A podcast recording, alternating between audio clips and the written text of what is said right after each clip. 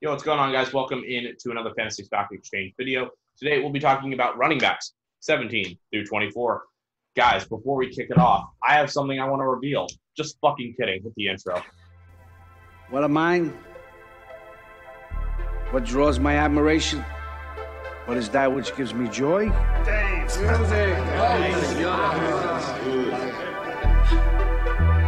running back rankings.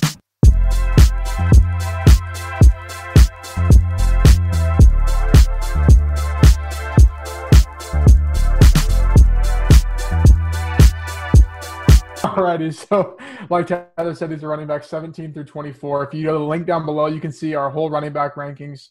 Um, it's a landing page. All you gotta do is put in an email. With that email getting in, just like the last episode. If you've already done it for the last episodes, just re-put it in so you won't you won't be able to see them. But if you haven't, do that down below, and you'll be able to see all of our rankings, um, and then more exclusive content and discount codes, etc. So to start it right off, we got Mr. Lenny Volume, Leonard Fournette, um, all the way down here at 17.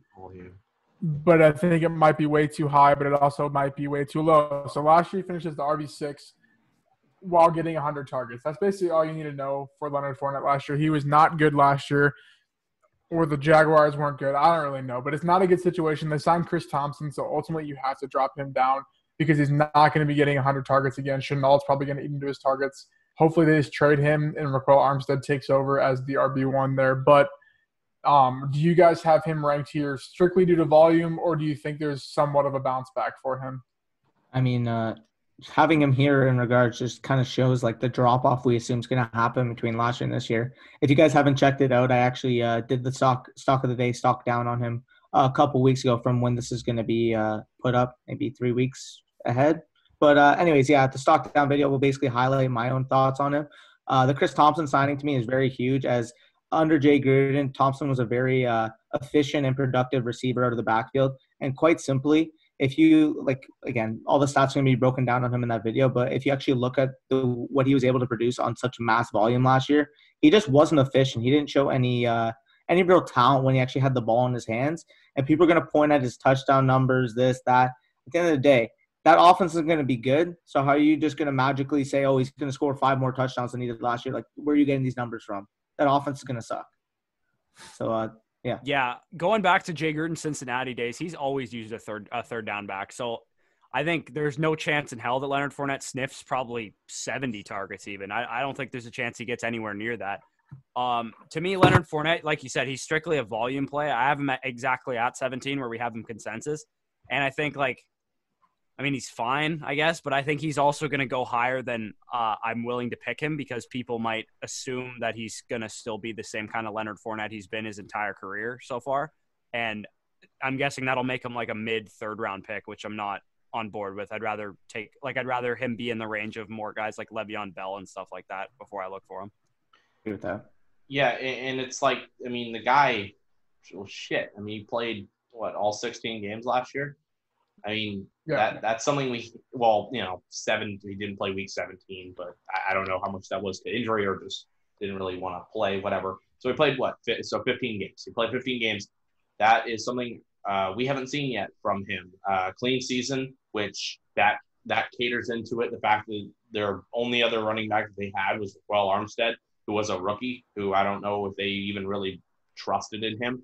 So, so I don't know if I can see this repeated production because I really just think the offense um, is going to be playing from behind so much because of how bad the defense is that it's just going to be a pass system, and I don't see him getting that many targets as coming here. Yeah, his TD rate was 0.8%, which is like out of the top, I think 65 running backs, like 64, next to ahead of someone that didn't score a touchdown. So that's about all you need to know for him. But in terms of his red zone opportunities, like his red zone touches per opportunity, like total opportunity, he was above average. So that's just to show that if it's him that didn't convert or just the team, I don't really know. I don't I don't think getting Jay Gruden and making your defense worse worse helps your red zone touch efficiency. So we'll kind of see how that plays out. But ultimately, I feel like it's just a if you get him in the fourth round, probably a good pick. But besides that, I would probably just stay away and pivot somewhere else, like the wide receiver or tight end in round three. Next up, Melvin Gordon. Um, so he's kind of hard for me to rank or sort of view how I think it's going to happen. Um, I'm trying Not to think who, who has him the highest. I do by a lot. I think. I have him the highest. What do you mean? Oh, do Uh, you? I have him at All right, so 15. break it down, Danny. Then you can give your thoughts. Uh, when I when I look at Melvin Gordon, I mean, I just feel like the aspect of oh, he's going to the Broncos, they're going to throw the ball a lot. Uh, that factor is really taken uh, out of proportion, in my opinion, because when we see Melvin Gordon on the field, he's a good back. He's great on the goal line, which is what the Broncos really need uh, out of him. And uh, when you're looking at Pat Shurmur, like he's had uh, backs that are able to catch the ball. Like Saquon Barkley was able to catch the ball. Uh, and Melvin Gordon, to me, like people want to just give the the receiving role to Philip Lindsay because he's small. Melvin Gordon's by far the more superior back in terms of uh, being able to catch the ball. So when I'm looking at it, uh, I'm a, like obviously there's a bit of committee, which is why you're getting it at a discount from normal years. But in terms of a talent and in terms of the situation, that offensive line is going to be improved. That team in general, that offense is going to be efficient. And uh, when I'm looking at Melvin Gordon, I mean, he's stepping into a situation where even if he gets like 15 touches a game, I expect him to be at the very minimum a high end RB2, which is where I have him ranked. Yeah, I I love Melvin Gordon. Like he is a huge target of mine. I. Okay, so first of all, let's break down the situation. They brought him in 2 years, 16 mil. Was anyone sh- like w- was I was shocked when the Broncos signed him. I didn't think they Yeah, were was- like maybe I thought was they would add someone but like not Melvin they had, Gordon or like, like, a a, big name ball. free agent or a high Yeah. draft pick or anything. So his his contract is nearly fully guaranteed. So and that's despite them having Freeman and Lindsay, who we all kind of assumed would be like a a formidable like rushing tandem. So Gordon, to me, he they the coaching staff, the front office obviously believes in him. They weren't there when Lindsay and, and Freeman were picked. So well, I guess the front office was, but the coaching staff was not. Um, Gordon should uh, absorb pretty much all of uh, Freeman's red zone carries, which was about a 50 50 split with Philip Lindsay. It was 24 red zone carries, 13 inside the 10 zone, five goal line carries. And then he, he probably will also vulture some of Philip Lindsay's share away. And then Agreed. Lindsay, uh, like Danny said, he ranked amongst the league worst as a pass catcher, despite being a small running back. Like you kind of just assume he's going to be a good pass catcher because of his stature and the way he runs the ball. You'd be like, oh yeah, get him out in space. Like no, he was horrible as a pass catcher. He dropped the ball constantly. He didn't look very natural running the ball or uh, catching the ball. And uh, this is a stat that I heard on the fantasy footballers: ninety-three percent of the time, an RB gets 250 plus touches and six touchdowns. They finish top 15 like I, I that's a lock for Gordon for me. 250 Easily. plus touches. I think he's going to get 60 targets and like 200 carries easily. Like, Well- I wouldn't be shocked if he was a fringe top 10 back this year. And, and to, all bounce, to bounce with the inefficiencies of uh, Valencia's pass catching, they still went 48 targets with him. Uh, I mean, he, he got 35, so you know, it's still a shit ton of drops uh, or just poor passes. But He either way, dropped the that's ball like seven times. That's yeah, Yeah. that's 48 targets to a guy who's dropping the ball.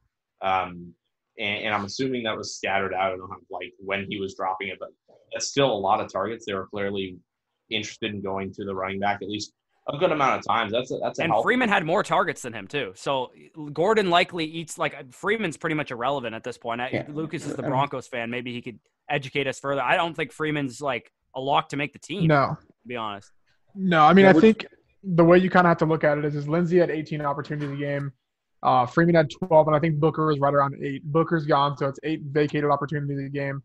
I think Freeman, like, I don't want to say he's toast because it'd be dumb to cut him or trade him. I mean, like, unless Yeah. you get like a third or fourth round pick, like, just hold on to him. Even, 'Cause he was even if you gave him, sorry, third- I was gonna say, even if you gave him like Booker's role and then kind of dis, uh, disperse the the opportunities between Gordon and Lindsay, I wouldn't even be shocked. Yeah, well, they don't they don't need to give anyone Booker's role because that was just pass blocking, and now it's going to be Melvin Gordon. So I think the way Sure. you can hopefully foresee Gordon is taking the the 18 to 20 opportunities a game, and Lindsay's sitting right around 15 to 14, which last year, no, sorry, two years ago, when he was a top, I think 15 fantasy running back, that's what he was getting. The last year we saw Royce Freeman just completely whatever the hell happened. And mm-hmm. Lindsay had to take more work. Lindsay's not a running back that you give a lot of work. The same thing happened with Yeah. Cohen, I think. Cohen had a little amount of touches, and he's very, very explosive. I think they tried to give him more work, and you just see. I mean, it's easy to tackle a five foot nine scat back if he's getting the ball 20 times, but if he's getting it 10 times in creative situations, it's harder to do that. So I think if they're smart, they're not going to get rid of Lindsay. He just ran for back to back thousand. No, no, obviously not. He's So- still going to be No. there. They're going to use them both somehow. Um, I don't really know how exactly. I don't know who's going to be the like if they're even going to use a red zone back because that that would I, be. I, I I personally think that that Gordon's going to get the two most important things in the offense, like the Goal lion's line. share of it. Obviously, they're both going to get goal line work because Lindsay is efficient on the goal line despite his size. But let's not forget, Gordon for a while was only good for goal line work. Like he was so inefficient on the ground his early days in San Diego that he, like he was shit. Like all he was good for was touchdowns. So I and remember, Lindsay uh, can't receive the ball. Like I said, another thing that I wanted to point out too is we're all kind of. I've actually heard people do this. They're just kind of dismissing the fact that Zeke Elliott was like, oh, he was coming back from holdout. That's why he was inefficient. How come no one's saying that about Melvin Gordon? Because if Melvin Gordon was there, like at the start of camp, like Austin Ekeler might not be a a top like ten running back right now. Melvin Gordon wasn't even bad last year when he played two. People were just uh, going with the and he came like, mid-season, oh, unlike Zeke, who came in before the season. Well, yeah, I, I mean, um, so I mean, to kind of explain the, the negative, I guess, side of why I'm concerned, right? So I think I have a 19. Um, I think that's just solely based off the fact that I think Lindsay is an invisible in this offense. I don't think he disappears. And no, I nor do, I don't think he doesn't need to though. I just I think Gordon's the back to own though in terms of so, fantasy and in volume wise, and the two uh, most important types of volume. So Royce Freeman, 50, around 50 targets, uh, Lindsay 48. Uh, that so what you're looking at there is an insufficient receiving corps, and now they add Hamler, uh, Jeudy, and I like Tyrie Cleveland. Not enough for him to be fantasy relevant, but I think he'll get targets. Um, I I just don't know if the the receiving volume will be there for to support two guys. Uh, and I don't. Really well, I mean, neither guy was efficient last year, though, so you could so. Maybe make the chicken or the egg debate that they didn't throw to him because they weren't being efficient with their targets. And also, I, you you said they added receiving weapons. Like the offense will probably be good, right? Yeah. Like so. Gordon's going to get most of the goal line work. Targets, I would assume targets can only go to so many people. No, no, no, no. I'm like, I'm not saying I don't expect him to get like like 90 oh. targets like he would have his heyday. Even, and even if he had like 65, 70 targets. Yeah, I think like... he's going to get a healthy receiving workload, and I think he'll be by mm. far the most um, receiving relevant running back on the team. Yeah. Like if he's yeah. able to give me uh 65, 70 targets, he's probably going to rush for between six or have like six to nine total touchdowns, let's say. And uh, if, if you're combining those, he's most likely going to reach about the 250 touch plateau, like Corey said if he's hitting those numbers, I think he honestly, again, has top 10 type upside if he's able to hit. Lindsay doesn't have to be phased out for Gordon to be a hit. I feel like that offense is just going to be overall like efficient enough to support both of them. All right. All right. All right. And I think the one thing with him is too that no one, no one is going to be bought in that he is a top RB one. So his, I think his ADP is going to stay relatively where it's Which at. Maybe he moves. I'm, I'm fine with if he's yeah. my third yeah. running back or whatever. Like I'm cool. I'm 100 percent cool with that. For sure. Even if you, you load up on like top receivers, you're able to snag him in like the fifth as your RB two. Like, yeah, he's going like he's going a bit higher than that. He's like a late, like a very like last pick of the third round. I think is where he's going. Yeah, he'll probably okay, be right so fourth round then. I would imagine uh, come June. Alrighty, next up is Le'Veon Bell. Um, as you can see here, besides I think Gordon is a very good trend, or you will see of just volume plays. That's kind of how it works out with rankings usually. So Bell, I mean, he's going to get. Well, he had 21 opportunities a game last year. They signed Frank Gore. You don't sign a 37 year old to not give him touches. So give Gore five to six touches a game, relatively, you could say. So at least Le'Veon Bell, I'd say right around. I don't want to subtract. I'd say 18. My guess is he get 18 opportunities a game, whether that's in the receiving game or in the running game. We don't know. Either way, it's still going to get him. I think. I think he's a lock for top 24 if he plays 15 games just due to the volume, anyways. Um, take that with what you will and how you do your draft strategy, because I know there's many ways you can you can look at Bell and be like, that's a terrible pick, but someone can look at it and be like, I just got an RB two in the fourth round locked. So I don't know, like, what is there really to say about Le'Veon Bell like besides maybe the offense gets better, but to me, I don't think the offense really gets much better. Um, so I don't really know the, what other analysis. The, to me, he's the guy that gets you fifth place in your fantasy league. I, I don't really want yeah. anything to do with Le'Veon Bell. I think if he falls to like the fifth, sixth round, and he's like my RB four, maybe like I, I to me, he just doesn't have any upside. I, like the Jets don't throw to their running backs; they're among the league worst in it. They also never have a lot of goal or red zone opportunities, targets, or uh, carries wise. So plus, I, I don't think the coaching staff wants to give Le'Veon Bell all this work. Like it seems like they're doing everything in their power to get away from giving Le'Veon Bell the ball. When someone's inefficient like that, how could you not? Like he wasn't efficient with his touches. Obviously, his offensive line wasn't good, but either way, they they still they go out and sign Frank Gore, who's basically death to anyone who's in the backfield with him. He'll probably get way more touches than we're anticipating. Yeah, uh, when it comes to Le'Veon Bell, he's he's just kind of I don't want to say meh, but uh, that's basically what I think of when I think of uh, New York Jet Le'Veon Bell. Like we're not talking about uh, 2015 Steelers Le'Veon Bell where it was easily the RB one over a four year stretch. We're talking about the New York Jets Le'Veon Bell, who just showed how inefficient he was last year, whose situation didn't improve much over the offseason. Uh, he's probably going to be in that RB 18, RB 22 uh, maybe RB 15, RB 22 type range on the season.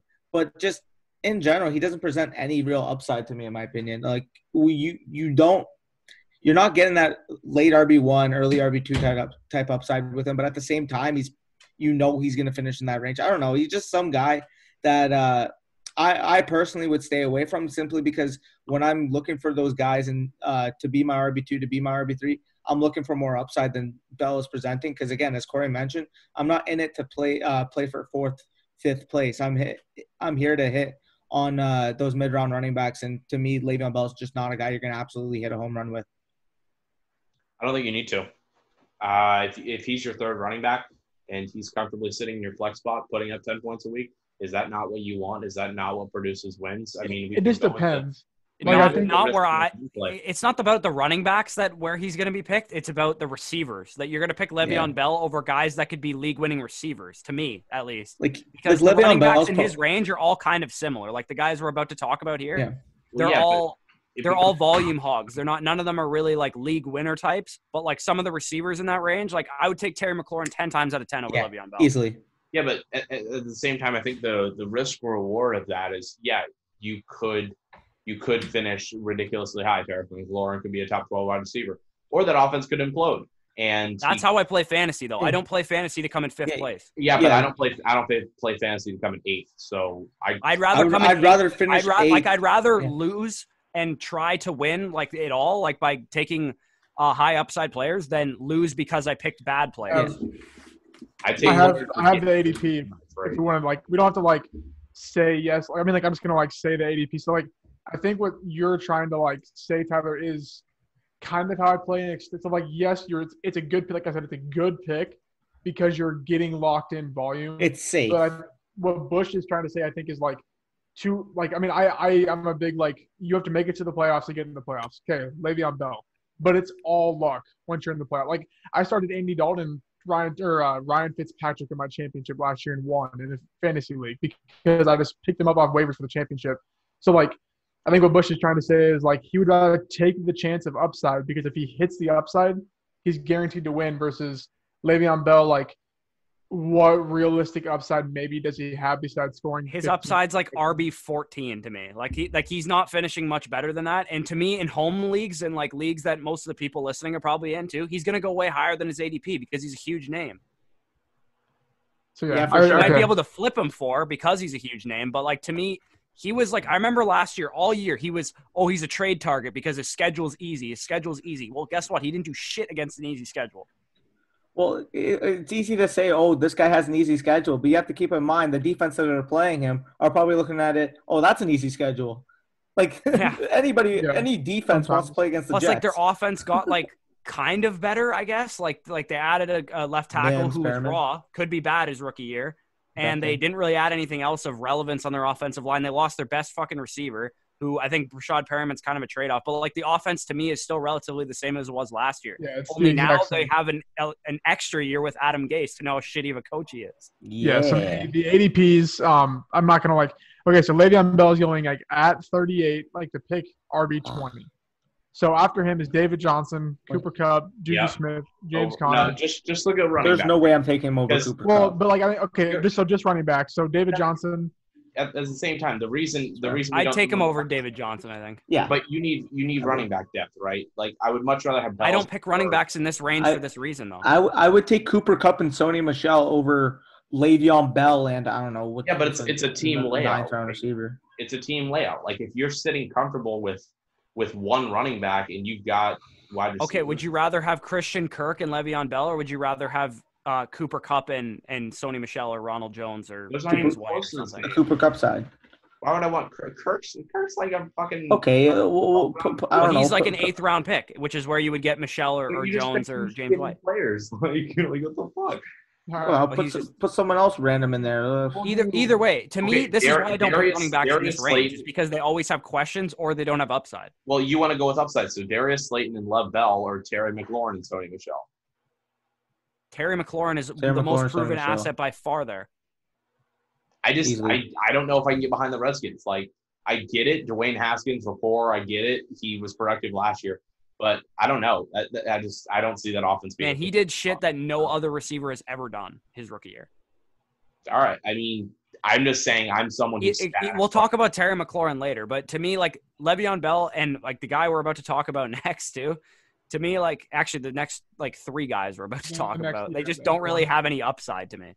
Yeah. All right. They're safe next volume up. plays. Yeah. Like it, I, I understand what you're saying. If they're that your RB three or whatever, then they're probably fine. Like if they're your flex guy or whatever. But to me, I'd much I use my flex spots for for upside. I don't use them for safety. Yeah. I get safety from my like, my RB one and my RB two, and then maybe even my quarterback or my tight end.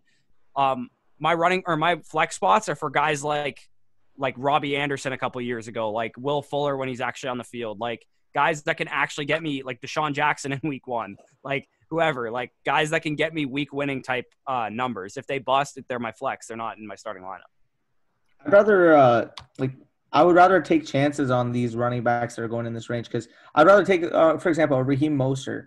He's not as safe as the Le'Veon Bell, and he might go just a little bit after that range. But I feel like the upside there would be much higher than I'm getting with Le'Veon Bell. And if he like he's got a real bust factor. Like I'm not saying that he's not a risk, but I'd rather take the chance on a top 10 upside at that spot rather than just take the safe RB 15, RB 22, in my opinion. Yeah, I mean, you can, you can slice it really any way for each pick, each round, how you would do your draft. Um, we'll, we'll cover draft strategy as we move along this summer. So, next up, we have sure. a very wide range on this player, and Chris Carson. So, we range all the way from 18 to 30. Um, so, I'll let I'll let Bush go first as to why 30, and then Tyler, you can go for 18. Yeah, because Tyler's rankings need to be updated. yeah. Oh, so to me, it's two main reasons why I have him at 30. One, they signed Carlos Hyde, who like isn't he like better than Chris Carson? Which in yeah, my opinion, better. he might be. Like, like he's not better than Chris Carlos Carson. Hyde's a yeah, good running back. Like, had they signed good, fucking Sean McCoy, like I'd probably be, or Marshawn Lynch or something. Like, those guys are washed. Like like Carlos Hyde was a thousand yard rusher last year, and he can actually stay on the field, unlike Chris Carson, and he doesn't fumble the ball all the time like Chris Carson. Them signing Carlos Hyde to me means that Chris Carson and Rashad Penny are both not healthy. So I, I kind of just need more information on this situation. If Chris Carson's like 100% healthy, I'll move him up a little bit. But to me, I don't want anything to do with him because I think it's going to be. I like. I have no idea how the time like how the timeshare is going to work out. Uh, I just want to touch up upon that. Carlos Hyde's a solid uh, rotational back, in my opinion. Like he could give, uh, heck, even so is Chris Carson. Year, I, I was just going to get into it, but uh, Carlos Hyde, like if you need him to start in a pinch like the Texans did last year, he was fine. Chris Carson to me is so so much more talented as a runner between Why the tackles. Why do you say that though? Because I mean, you just watch them play. Like Chris Carson. I watched him fumble seven times last year. The fumbling is a concern, but I'm saying like as I watched him get of, injured every time too. He's good when he's on the field, but so is Derek. It doesn't, matter, it doesn't matter who's more talented. Every single running back they attempt to offer means it hurts Chris Carson and uh, Rashad Penny. Rashad, they literally said a month ago Penny's not playing week one, and then they Pretty drafted much, yeah. they drafted DeeJay Dallas. Travis Homer's still there, who got 10 carries in the playoff game. The playoff game. They tried to bring back Lynch, who's washed. And then they go sign Carlos Hyde, who is Chris Carson but doesn't fumble, who was also a thousand yard rusher last year. I don't know if Chris healthy. Carson was. He stays healthy, and he was like a top ten PPR running back for like three seasons in a row. So I think so, like at what point do we buy into they don't give a shit who their starting running back is. They're just going to run the damn ball and go to the playoffs like they do every single year, and they could care less they have a workhorse because I think they made that obvious last year when guys like Jacob Hollister was in the backfield, like D, uh, not DeeJay Dallas, Travis Homer they signed Marshawn Lynch for a playoff game because they don't care who the running back is. They just don't want anyone like they just need depth. So I think, like, I mean, I know Tyler said he didn't update it like, um, same different. I think he would have been right around here in our consensus anyways. Yeah. But like, uh, where would you be if you updated it? Do you think, Tyler? Yeah, so I just updated it actually. He's at 27 for me, uh, behind yeah. guys uh, named Kareem Hunt, Devin Singletary, uh, uh, what is it? Uh, Swift, uh, David Montgomery, Mostert, like guys like that. Yeah, for sure. Um, I mean, we'll just act like you didn't do it mid one or whatever. We'll keep the same uh, top 24. So I think, yeah, like he's going to be in a committee like he is because they have 20 million running backs, so they don't really care who's there. So I think really like what value because I mean every single year there's always the the training camp like he won the training camp battle against Penny, the guy that drafted him in the first round. That doesn't happen. You don't draft a guy in the first round when you have other team needs and then let some undrafted guy win the job. Like that that doesn't happen if you really value the running back position, like the guy you just took in the first round. We saw this last year when Penny came back. Penny was the starter. He was getting more touches a game, then he got hurt. So I think it's just kind of a don't draft situation because you're going to be disappointed either way. To me, I'm I'm kind of talking myself into Carlos Hyde right now, to be honest. I, I don't think really any. He'll be a late round pick though. I'd much rather have yeah. him at his ADP than Carson at his. For sure. I think if once Carson is okay, right now we don't know about the health, so I wouldn't touch them regardless. But if we're getting down later to the stretch, you're about to have your redraft draft. Uh, I didn't mean to say redraft draft like that. Uh, but once you're getting closer and you you know, okay, Chris Carson's going to be able to start the season, he's going to be healthy. Then I'll be willing to take the shot just simply because I believe in him as a running back. Like he's shown he's been able to get the workload when he doesn't fumble. Uh, yeah, obviously the injuries all the time and he can't stay healthy. Like I, I honestly don't see like really any upside with him because I think the well, best case scenario is that they year. split touches like pretty evenly. Well, I mean, he was a top ten back last year, and he's in still one of the most run heavy offenses in the league. Yes, but Carlos Hyde might be just straight up more talented than he is. No, like if he was talented. by far and away the most talented running back in his backfield, and he have fumbling concerns, and he didn't get injured all the time, then maybe I'd buy in. But like, like the, he's more talented than Hyde. There's so Come many on. concerns with Carson. I don't think so, dude. Like Carson's never rushed for a thousand yards. Hyde's done it like three of the past four years. Yeah, but solely based on workload. When you're looking at Carson, okay, but you gotta for, stay healthy to get a workload. But, but, and that's what I mean. When when on a per game basis, when okay on a per game basis, that. Will Fuller might be what a top five receiver in the I, league. I get that, but you're saying in terms of overall talent, when Carson is healthy, he produces. Okay, that might be true, but I don't want oh, anything oh, to do with him in the fifth, sixth round where he's gonna go. I get that, but there, there's a difference between Hyde may be more reliable because of the health, because of the non-fumbling. But in terms of just no. a straight talent, Carson's more talented. Yeah, but all they, like I just pointed out, all they care about is reliability. They brought Marshawn yeah. Lynch out of the out of the Skittle van for the playoffs because they needed a running back that's going to be safe. No, no, no doubt. I'm obviously from a real life he perspective. Rolled up 280 uh, pounds in a Skittle van because they just needed someone to block Russell Wilson. It's true. Like Travis Homer got carries in the playoffs because he didn't fumble the ball and get injured.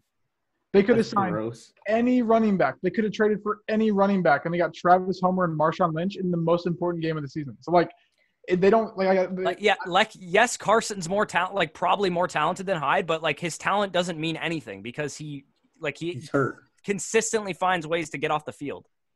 Yeah. All right. I mean, he could next up.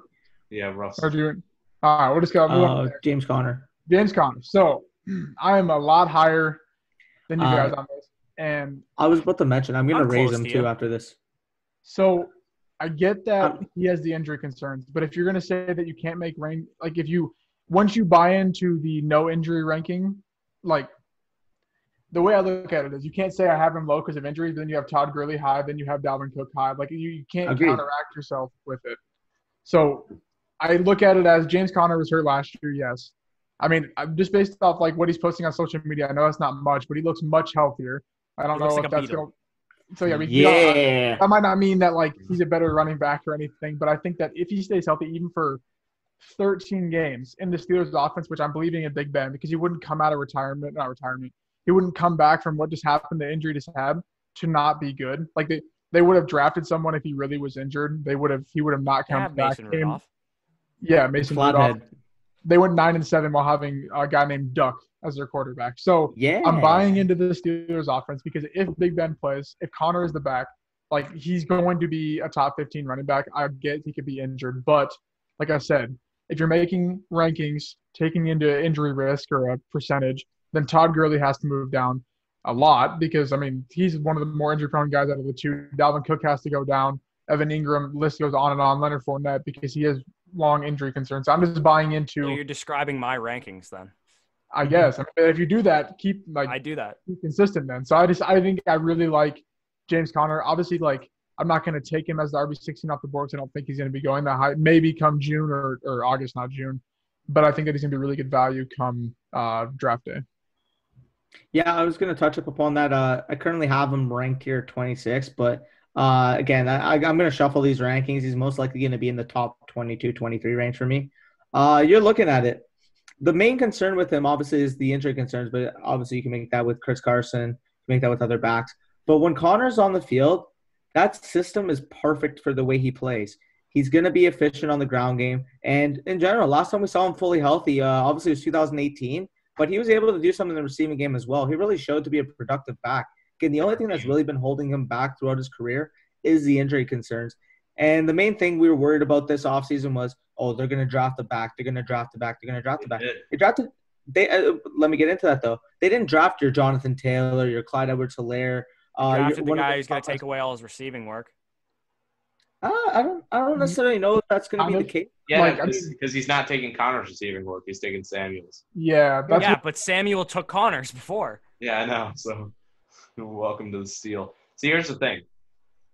Benny Snell had 108 uh, carries last year. Yeah, because he got hurt.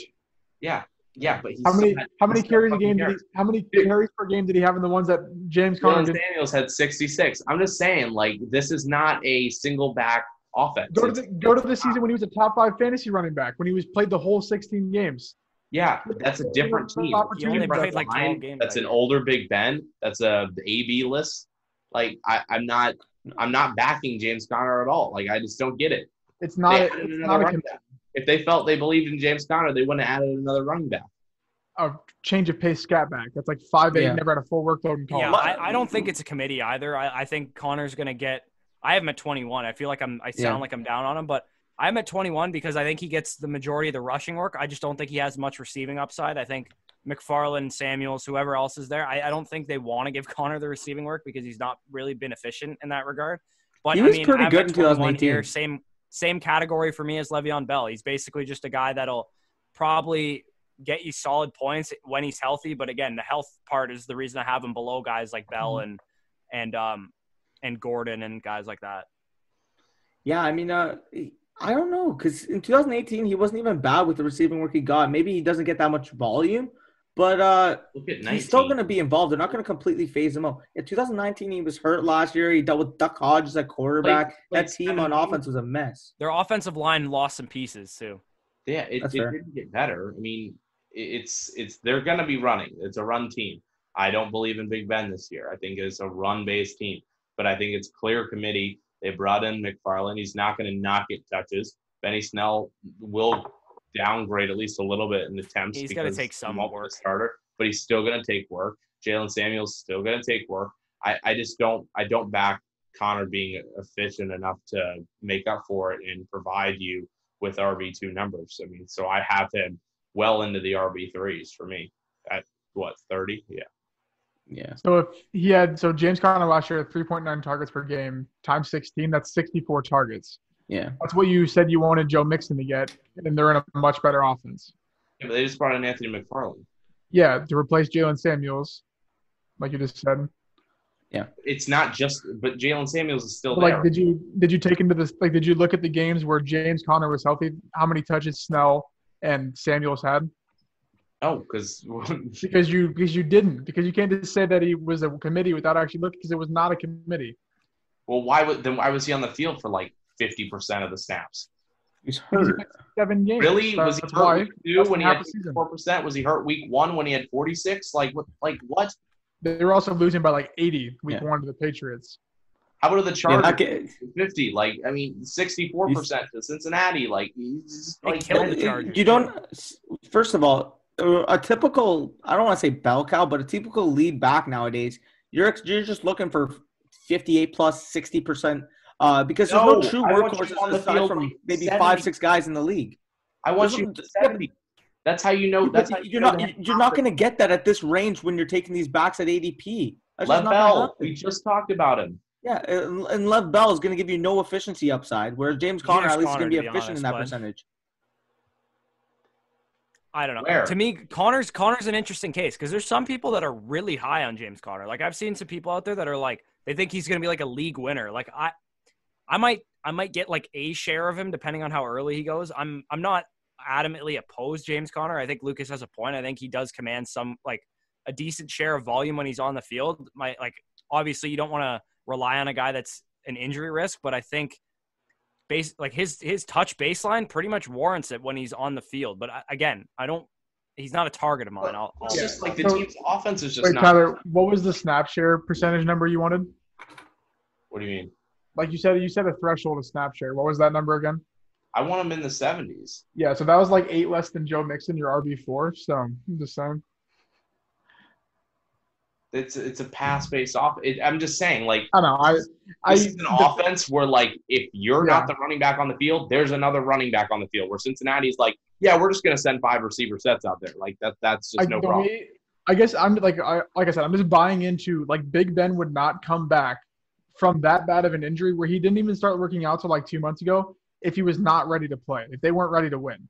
The team went nine and seven with Duck Hodges. The team is Eight, good. eight. They're going to be in the red zone a lot. They're going to be scoring a lot. Yeah, well, they weren't back last into- year. They were sitting at 32nd in red zone percentage. Like, because they had fucking Mason Dude. Rudolph and Duck Hodges. Yeah, like that's why. Like when you go, if you look back Oh. to when Big Ben played, they were good. I get that Antonio Brown's gone, but I think James Washington, Diontae Johnson, and Chase Claypool can make some Yeah. something of that. Juju's back in the slot where he dominated two years ago. The O line is yes, they lost pieces, but it's still an above average offensive line, and the defense is scary good. Like like really Yeah, like the defense is like like elite. So So like I I get I get where you could have him at 30 because ultimately he could get hurt.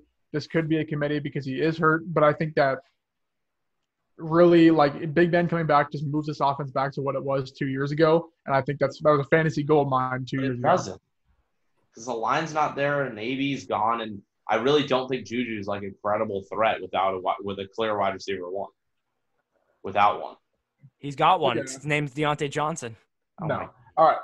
I hear. I mean, I hear it though too. I, so I can definitely see the range for sure. All right, next up is David Johnson. How did Oh. he um, get this high? Tyler has him at 16. I mean, look, if he plays 16 I games, don't. Yeah, you do. he's literally typed in as 16. Oh, shit. So here's the You thing: mean If David 26? Johnson- if David Johnson plays 16 games, he will finish as a top 15 fantasy running back. Because if you give him Carlos Hyde's pat rushing work with the touchdown red zone, they, they were like 2.2 one of yards per carry. well, okay, like not like like the the the volume, not the not the yards per carry. And then Where you they give him the realize he sucks and they have to use Duke Johnson as a runner, which is Well, not his okay, natural the role. Thing- Like you have to look at it as they wouldn't have traded and got the cap space of David Johnson if they were going to use Duke Johnson. no, no. We're not going to pretend like that was a rational trade. Bob. What happens, and they have to accept that it Okay. I accept the trade. Okay, here's my thing with David Johnson. Okay, sucks on the ground. Like can't run the ball. Hasn't run the ball effectively for like three fucking years. I And still think about that clip. Sean Watson throws to his running backs at a lower clip than any other quarterback in the NFL. So Yeah. why is David Johnson appealing Oh, to plus, anyone? plus, like yes, volume, but like what kind of volume? plus Duke Johnson didn't leave, so like let's not believe that but there's they wouldn't have taken David. Like he'll probably get like gonna use Duke 200 plus touches, but they might be the grossest touches of all time. By the way, for the for the audience sake, real quick, I spelled uh, 34 wrong, so that's where David Oh, Johnson. is Jesus. Christ. It helped to fucking look ahead before we started. You've had two of these guys that aren't even close to our top 24 that are now. in our top Okay, get a lot of heat over here. First, it started with All me. right, we'll just move on. Just don't draft David Johnson. Don't do it to yourself. Please Like- don't. Please No. do not. unless you're the unless you're unless you're not a sheeple. Like, Counselor. think about this. Yeah. The last time David Johnson was fantasy relevant was when Gronk was like actually playing. Oh wait, just kidding. He didn't play a full 16 games, and Aaron Hernandez was still alive. So that's the last thing that really happened when he was playing. Next up, Colin Kaepernick was the starting quarterback last time David Johnson was relevant. true, true. David Johnson up next. Um, So was Jameis. Sorry. David Montgomery. So the thing with David Johnson to me is I get the volume is bad last year. I get he was bad on all metrics. I get the O David line didn't change, but he's not seeing any less volume than he did last year. And I think Nick Foles will just help in the efficiency boost, if you will. Lucas, say you his could name say. right. David Nick Montgomery. Foles. Oh, sorry, Big David Dick Nick Johnson. Foles. Thank Sorry, you. Big Dick Nick Foles. Can you guys even hear me? Yes, Yeah, Danny. My you. gosh. Okay, I've been lagging so bad. Like I All don't right, know all right. what. Danny, He's lagging. Tyler doesn't have his rankings in right. It's a great day here. All right, so like I was saying, uh, David Montgomery, now the new Nick, Big Dick Nick Foles quarterback. Montgomery finished as RB twenty five last year. He's not seeing any less volume, and I think the red zone attempts will just go up because, like it or not, Nick Foles will help the efficiency compared to Mitch Trubisky. Even if it goes up by three percent, the efficiency still went up. The offense still got better. So I mean, I think I'm the highest on him, but that's because I think he'll just see a little bit of a boost, and he's going to finish at the top 25 back like he did last year. And I'm just kind of banking on a little bit more touchdown upside for him. David opportunity. Tyler's RB twenty three. I'm pretty sure, right? Unless that's me. Uh, I, know, I mean, unless you typed it in wrong. Yeah, well, you know, I got him at 23 on Fantasy Pro, so we're feeling good. Uh, I actually like David Montgomery as an upside play. Y'all want to talk about? Uh, I want to take the upside guy. Let's go get David Montgomery then. David Montgomery could be key. Nick Foles, I think, provides an actual. Upside. I think Nick Foles yeah. provides an actual fear in the passing game. LOL, like that exists for the Bears. Um, so I, I, think I think teams are going to actually respect the run game a little bit more. Tarik Cohen getting touches at the beginning of the season was an absolute joke last year. Uh, Mike Davis, who? Who'd they bring in?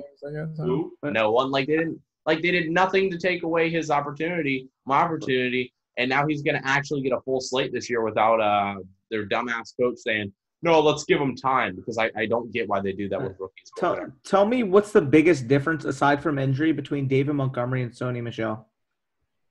In, injury. Um, That's enough James White, Rex Burkhead, Damien yeah, Harris, Damiere Byrd, Mohamed Sanu. You know, Rex Burkhead had like 48. Okay, whoa, whoa, whoa, and, Lucas, and, let's wait, not wait. pretend like the Patriots no, receiving corps is better than the Bears. No, it's not. I think like and your yet, Sony Michel argument, yes, makes sense. I, they're literally the same back. They both have the same like. Yes. One's proven he's actually good in the NFL, and the other one hasn't. No, they both haven't. He ran in three it, touchdowns from the one yard line in the fucking Super Bowl. He, he had like a five game stretch in the playoffs that he looked what? good. He was yeah, amazing okay, in the playoffs. But you guys hate Damien Williams. He did the same thing. You're welcome, Tyler. So I don't care what he did in the playoffs because Damien Williams did the same thing. They drafted Clyde Edwards-Helaire. So like I'm, I mean, I love Clyde Edwards. Yeah, well, Clyde Edwards-Helaire is just a change of pace back. I mean, he's not going to do anything for yeah, probably sure. a special teams That's, player. They got to have someone. I literally old takes exposing that at, at anytime the, I fucking do. At the at the end of the day, here, you're getting a guy who averaged just over four yards per touch. As a rookie. Wait, wait, wait, wait. Are you arguing David this? Montgomery. You have David David Montgomery ranked higher. How? I have him at 27. Yeah, and Sony Michel at 28. Okay, I have him, I have him a small higher because so of injuries. What are you arguing? I'm arguing that David Montgomery is not the top 20 back that half the people in the fantasy industry want to make him to be. He was top well, 25 That's, that's also because the team yeah, was 21st in, most... in, rush attempts, 27th in yards, and 25th okay. in red zone percent. He, and yet he still had 267 touches last year. You give an efficient back those touches, they finish top 10. Yeah, because they don't really have rookie. one in the backfield. That's the only problem. Yeah, I'm saying like there's, there's, no, no other running give, back to give, give that. Give that volume to to Anthony McFarland. See if he can be productive. He won't be. Like that third round rookies, running backs are there for a reason. Like that's okay. let me let me go. Let me go on this one. Um, All right, I got. Dan. I have David Montgomery the second highest, which is kind of weird to me because I'm caught, I feel like I'm the lowest on him. But I mean, to me, I just don't think the offense is going to be good at all. I think it's Nick not. Foles sucks. Like, I don't yeah, think he's good. But like, he needs like an elite offensive line to be good. Newsflash: Bears don't have an elite offensive line. He's not in Philadelphia anymore. Yeah. It's a long way from Kansas. He he doesn't know what the fuck he's he doing out there. He can't move. He can't move. He's maybe that results in more checkdowns for David Montgomery, which is why I have him where I have him. Is I think he just has like a volume floor, but I don't think. Again, like the last like eight backs we've talked about, I don't think he has much upside. Well, we all know Lucas likes his corn-fed boys, so there at Iowa yeah. State. I mean, Lucas, like, okay, I get that he was bad last year. He's still RB twenty-five. Nick Foles, like I said, going from say, we'll just throw a number eight efficiency to ten efficiency, is an e- increase in efficiency. Nick Foles, the okay, I get. I, I do get, honestly don't think Nick Foles is much better. I get Mitch Carson Wentz. Like, might, Mitch Trubisky might beat him out for the job. Like I don't no, even think he's better than they, him. They turned out his fifth year option, restructured Nick Foles' contract so they can go sign Ted Ginn and they have money to go sign Warford, Donald Penn, Jason Peters. So we'll see if anything. And then they're going to draft. They're going to draft fucking Trey Lance top three next no, year. They're, they're not. They're going to be a shit team. They went eight and eight last they're going year. Be awful. They are going to be awful. More efficient well, you only draft lost a ton in the secondary too. You only draft Trey Lance three. Lost one secondary piece and added Jaylon Johnson. So like, I, there's not much of a difference. Either way, either way, whether the team's good or not doesn't really matter. He's RB twenty three for me. I expect him to finish at RB twenty three because he has no upside. The, the only That's upside, the only reason he's there. Yeah, is because he's going to get volume. That's the only reason. The only upside. He has no upside. The only upside is just like a touch, like touchdowns, just improving. Like the, yeah. the team is the He's going to be what Jordan better. Howard was in 2018, where you wanted Tarik yeah. Cohen in that backfield, and Jordan Howard got uh, like a couple two touchdown games that were good for DFS players. For sure. Yeah. I'm, yeah. I just that one is more like a volume will finish him in that slot, and I'm just banking on a couple more touchdowns. I would not draft vol- him anywhere Yeah, near where but he's going the- though.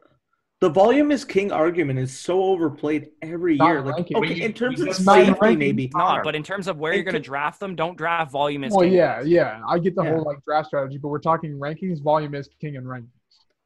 I get that, but like if you're gonna take a David Montgomery, he's probably gonna end up being a late third, early fourth round pick by the time season rolls around because everybody on Twitter is gonna be hyping him up as that.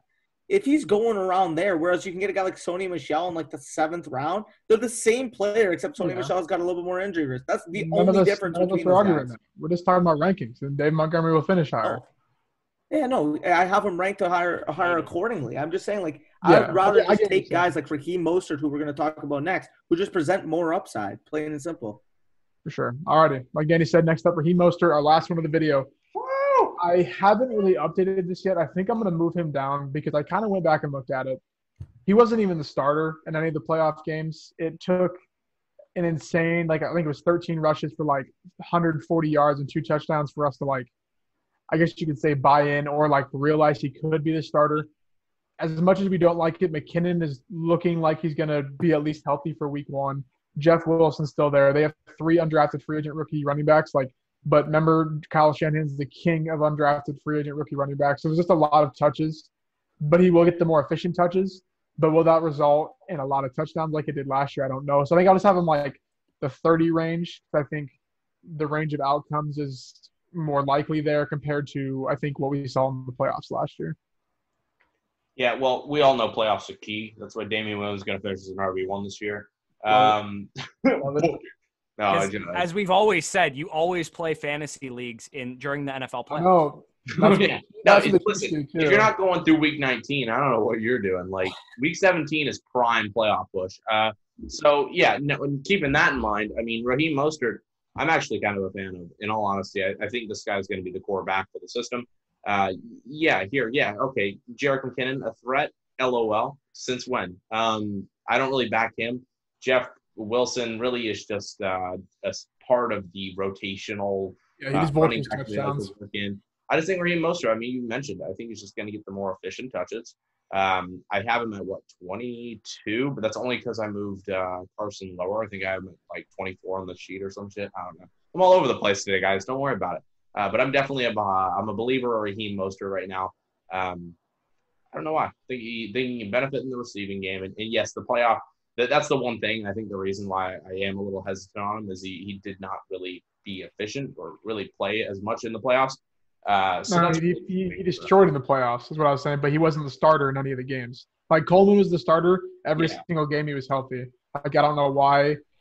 It's probably because him and Shanahan had a little fanboy Falcons thing going on, but I don't really know what the reasoning was on that. Shanahan needs to put it Trust me, back I still think pocket. Freeman's going to get signed by the Niners. I still think I had happen. Col- I had Coleman last year. He had that one game against Carolina, which basically every team had that one game against Carolina last year. Other than did. that, he was pretty useless. Well, yeah, there's just it's like I think Mostert separates himself. Like I said, the efficient touches. It's just because they use him.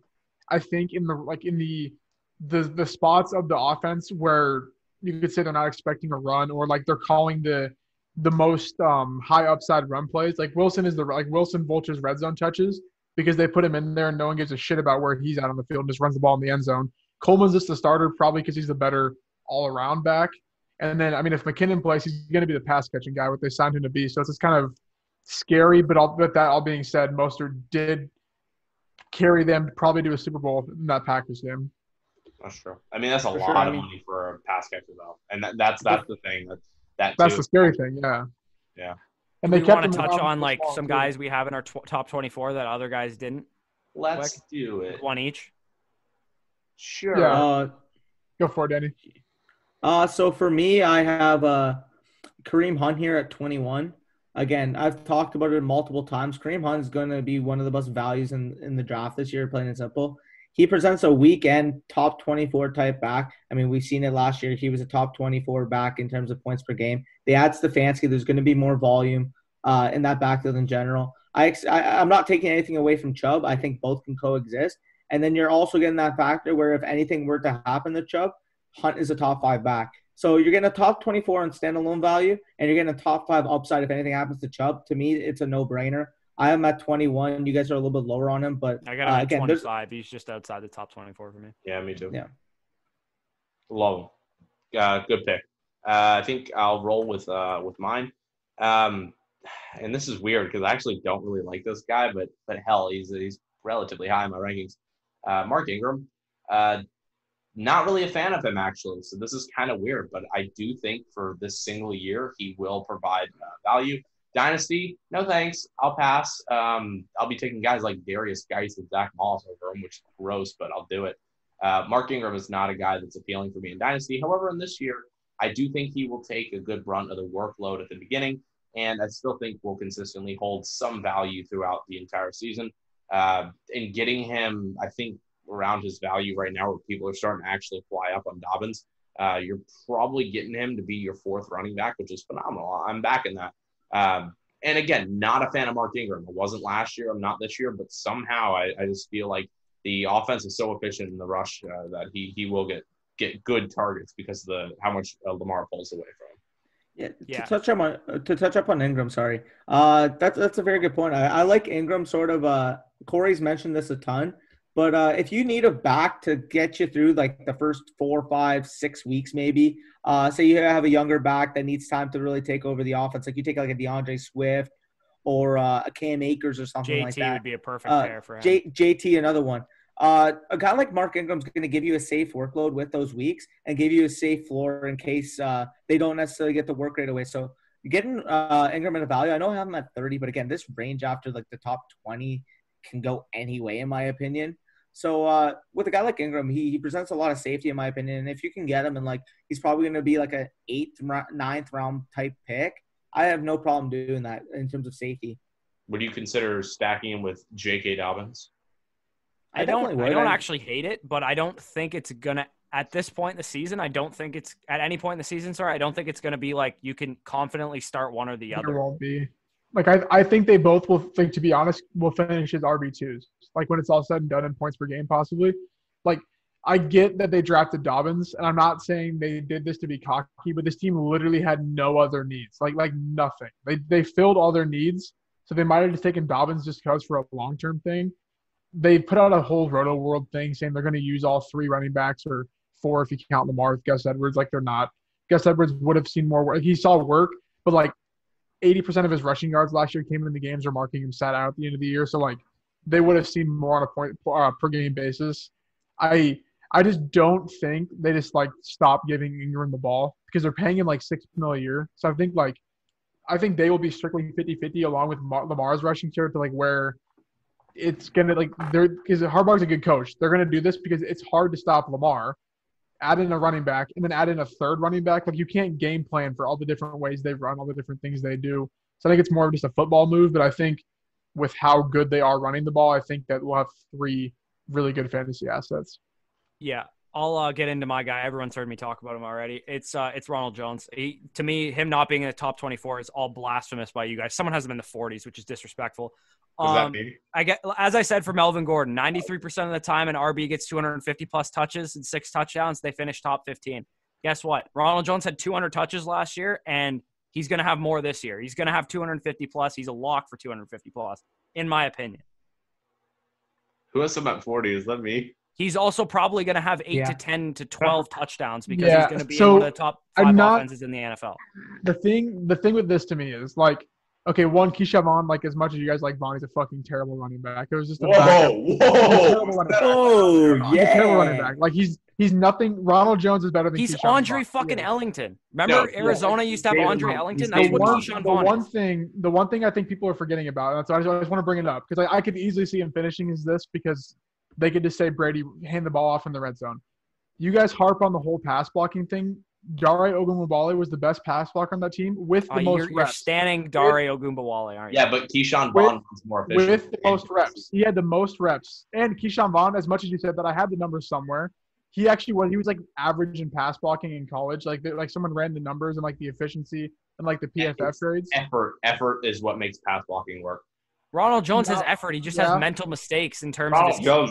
Ronald Jones was So like. I guess he I- just makes mental mistakes. out there. That's the only thing that Rojo does wrong. He's not. It's not like he doesn't care about pass protection. Dude, He Buddy's one of those mistakes. rocker things What that I you guess- what, what I guess I mean is that if you guys are harping on run blocking, like why don't you give the best run blocker on the team with the most run blocking reps the praise that he deserves? I guess is kind of what I'm saying.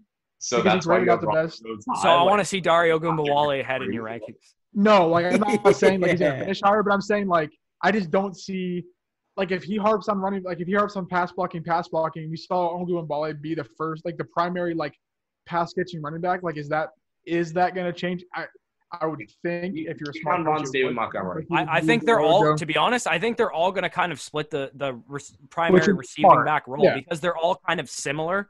Like they're like they're all kind of like fun in their own way as receivers. None of them are like dynamic by any means, but they all can do things well. Rojo's great for screens and and stuff like that because he's explosive. Vaughn's probably good for like more like route stuff, and then Ogunbowale is kind of dynamic, like with uh um like split when he split out wide and stuff. So I, For I honestly just think that Ronald Jones is by far the safest guy in this backfield. He got 172 carries last year with all the things that happened, with all the inconsistencies. He finished as like a back end, like RB2, I think, or like an early RB3 or something like that. And he's only going to have an, incre- an increased role because Peyton Barber is gone. So I don't understand why he's going behind some of the guys he's going behind.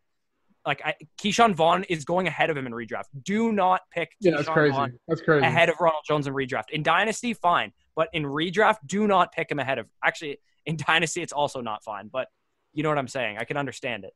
Uh, so yeah, like I, I'm gonna have a bold prediction on Notorious's channel around this time, and I'm gonna say Ronald Jones finishes top 15 because I think it's gonna happen based on the volume I think he's gonna get.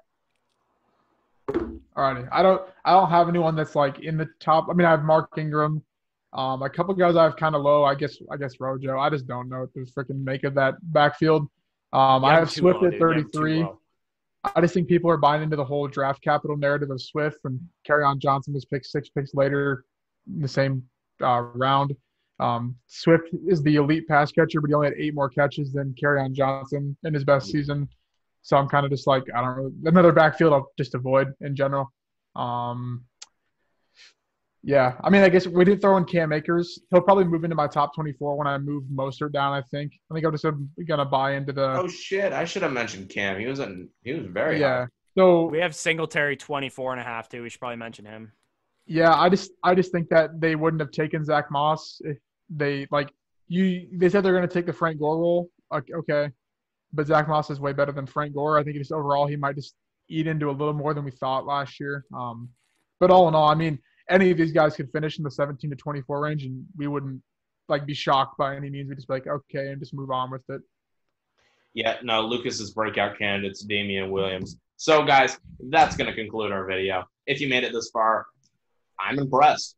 I'm so impressed. Oh, yeah. I thought it would be cool that you'd leave a comment down below so I can say how impressed I am with you because you're a phenomenal human being. Like, dislike, subscribe, hit the bell. Definitely do that. It's been fun. It's been phenomenal. I've worn two glasses this episode. Guys, any closing remarks? Yeah. By Too the way, bad, just for Danny. Good night, guys. Hey, hey, just Love sorry. Uh, not wearing the bandana today. I'm at my Yeah, dad's. no one but my knows. mom's. Cut that out. Yeah, So comment down you. below if you made it to this far in the video. Say if you noticed that Danny was wearing a bandana or not wearing a bandana this episode. Am I frozen on your guys' screens? Because No, you guys you're not, frozen. buddy. We're still recording. See you guys.